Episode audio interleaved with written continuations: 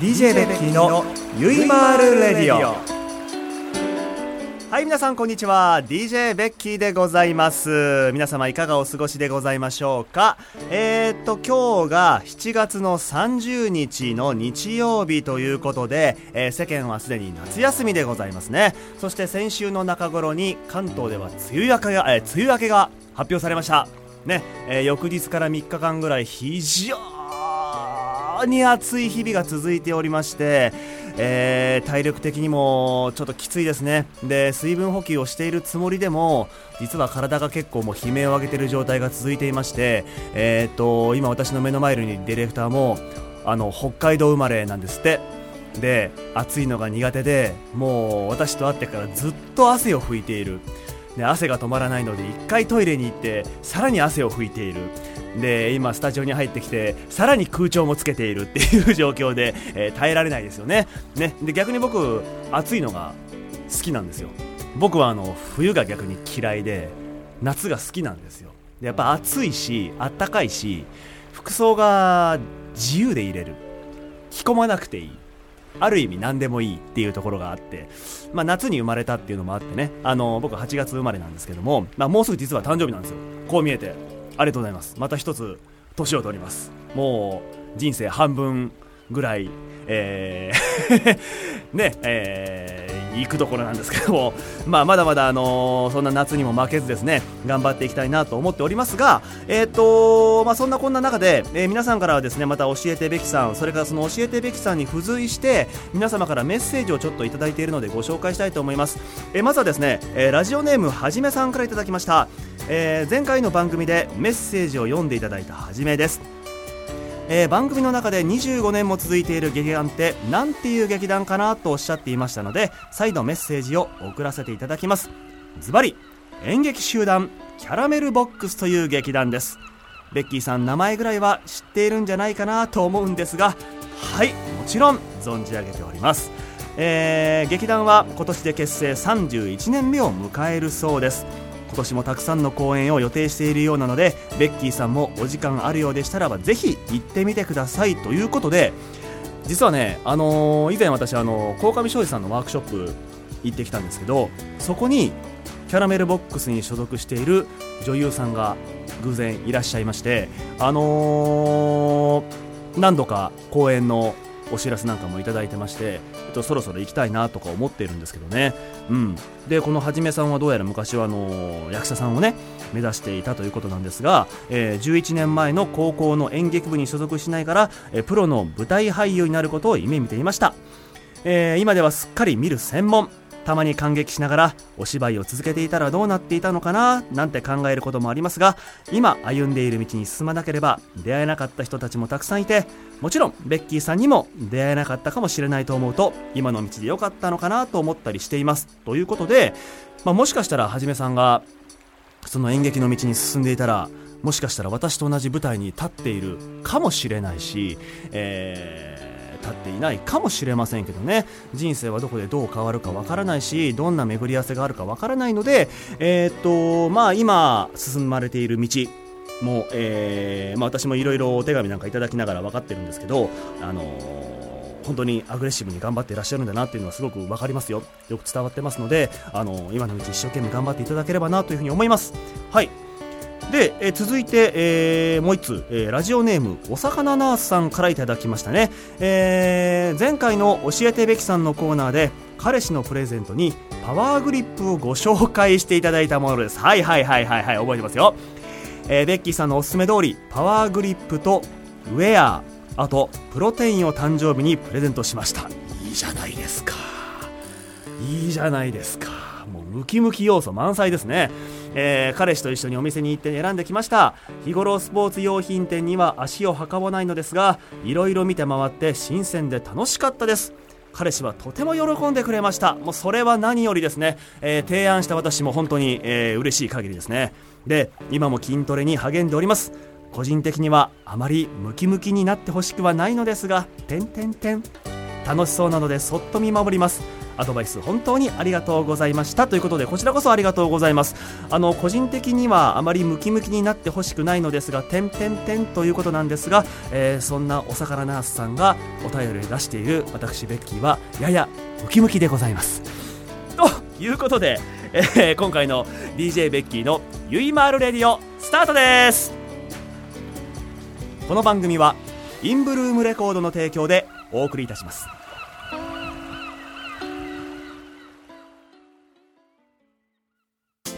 田中商会では人材を募集しています。一般事務職やプログラマー、SE などの専門職で私たちと一緒に働いてみませんか？詳しくはサイトの一番下、採用情報からお問い合わせください。ないものは作ればいい。田中商会。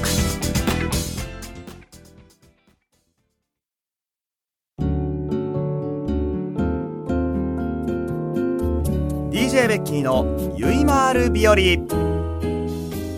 さて、このコーナーは、毎回お出しするテーマをもとに皆様からいただきましたメッセージをご紹介していくお時間でございます。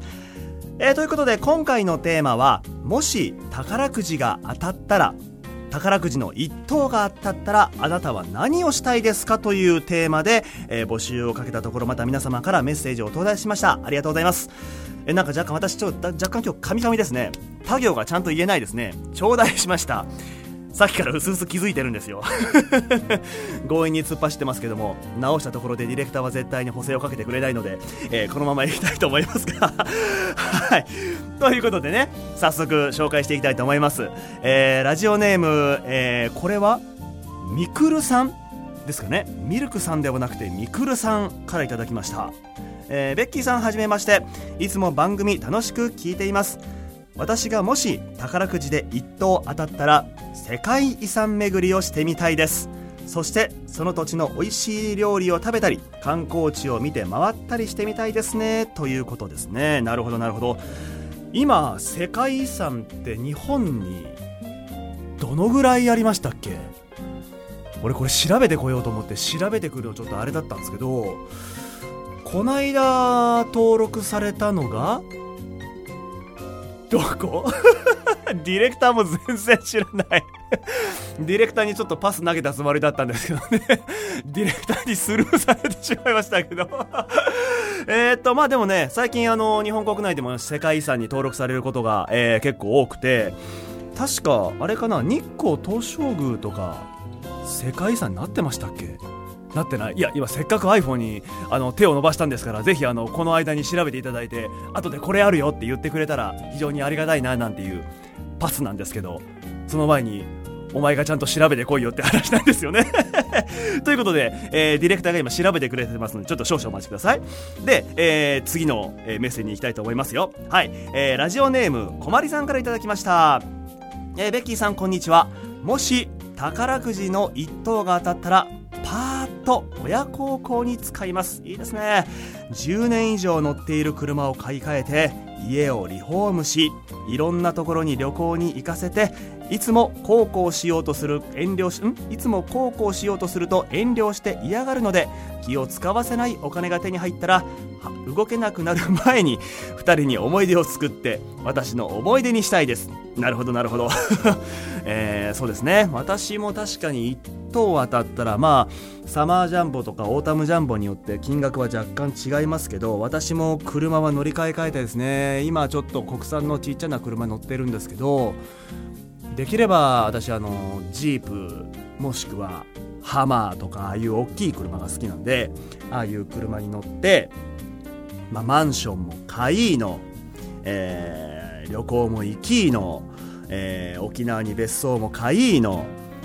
ハワイに別荘も買いの、その土地を転がしの、権利収入でのんびり暮らしいの、みたいな、そんなことが夢ですけどね。まあそんなことは夢のまたの夢のまた夢ということで、でも確かにね、やっぱり今でも親ちょっとずっと働いてるんですよ。なかなかの年になってきたんですけど、家のマンションのローンもまだ残っているので、ずっと親が働いてくれているんですね。本当ならば私もちょっといろいろ親の手助けをしなければならない年齢なんですが、まあなんせ稼ぎが悪いもので、ねなかなか親の力ににもなれず、でもそういうお話をすると親はいつもね、あんたが元気で頑張っているんだからそれだけで十分ですよとは言ってくれますけどね、子供には子供の気持ちがあり、やっぱり親には親の気持ちがありね、いつかそういう、もしお金が入ったら私もそういう風にしてみたいななんて思っておりますが、そうこうしているうちに汗を拭きながらディレクターがですね携帯で見つけてくれましたよ。たくさんあるんですね。日本の世界遺産登録は20、文化遺産が16、自然遺産が4となります。あ、結構あるじゃないですか。やっぱり日光の東照宮、これやっぱりそうですよね。あ、富岡製糸場、確かにそうですね。あと小笠原諸島、なるほど、白川郷、いっぱいありますね。琉球王国のグスク、お城ですね。結構あるんですね。なるほど、いろいろあるみたいです。はい、ありがとうございましたわざわざ調べてくれました。ありがとうございます世界遺産を巡りするのもね、非常にいいことかと思います。はい、ありがとうございました。で、続いてラジオネームカナリアさんからいただきました。いつもありがとうございます。もし宝くじで1等当たったら、私だったらその当選金を全部生活費に当てて、お仕事を辞めて趣味に没頭する自由な生活をしたいです。絵を描いたり、お芝居をしたり、音楽活動、ハンドメイドなどなど、好きなこと、またやりたいこと、極めたいことたくさんあるけれど、自由になれる時間が少ないので、時間や生活を気にせず満足するところまでやりたいことを思い切ってやってみたいなと思います。カナリアさん、お芝居されてたんですね。初めて知りました。カナリアさんという方から時々お手紙を頂戴して、いつも素敵な絵もね描いていただいたりとかしてるんですけど、そういう絵を描いたりとか何かを作ったりすることは趣味なのかなってなんとなく思ってたんですけど、お芝居されてるんですね。しかも音楽活動までされているということで、何か劇団に入っていらっしゃるんでしょうか。もしくは何か今も続けていらっしゃる音楽活動なんかあったら、ぜひ教えていただきたいですね。しかもそのお芝居をされている方に、私あんな近くで見られてて、どういう風に見られているんだろう、身内に見られるほど怖いものはないっていうね。ぜひカナリアさん、どんなお芝居されてるんですか。どっか劇団とか所属されてるんだったら、ぜひ教えてください。はい、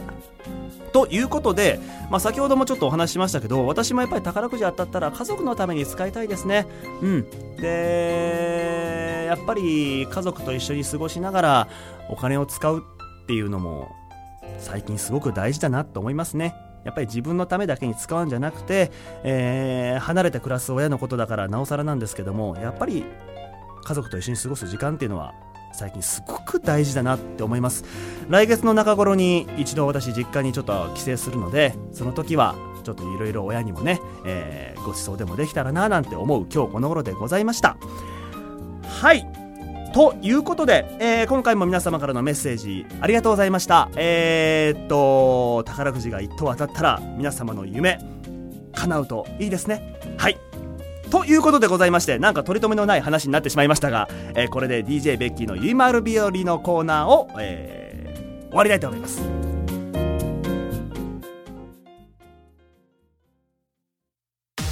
田中商会では人材を募集しているんだ。一般事務職やプログラマー、SE などの専門職で俺たちと一緒に働いてみないか。詳しくはサイトの一番下、採用情報からお問い合わせしてくれ。ないものは作ればいい。田中商会。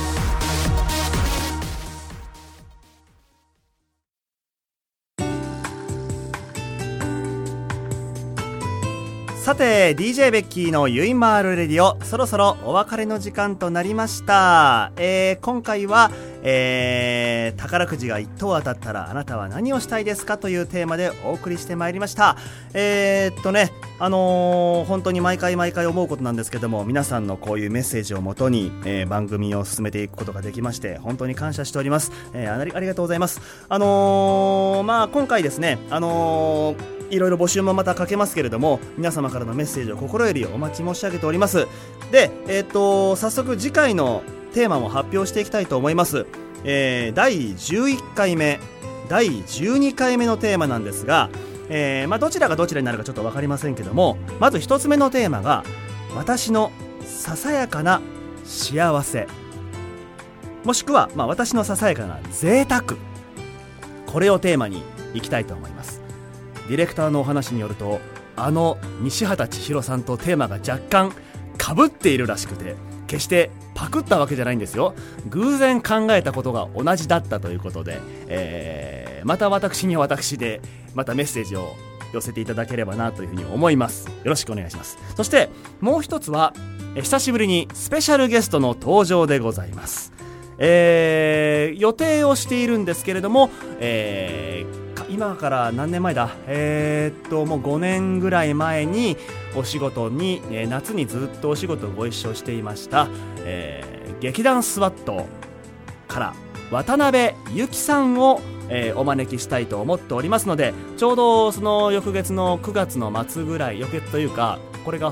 放送される、渡辺由紀さんをお呼びして収録して放送される時ぐらいに、劇団スワットの公演もありますので、それも合わせて渡辺さんを紹介してで、いろいろお話も進めていきたいと思いますので、皆様、お楽しみになっていてください。皆様からのメッセージを心よりお待ちしております。で、メッセージの締め切りは8月の24日でございます。皆様からのメッセージ、何回も言いますけどもお待ちしております。ということで、次回をお楽しみに。お相手は、皆様に宝くじの1等が当たったら何をしたいですかという風に振りながら、そのサマージャンボ宝くじを買い忘れた DJ ベッキーでした。またお会いしましょう。さよなら。この番組はインブルームレコードの提供でお送りいたしました。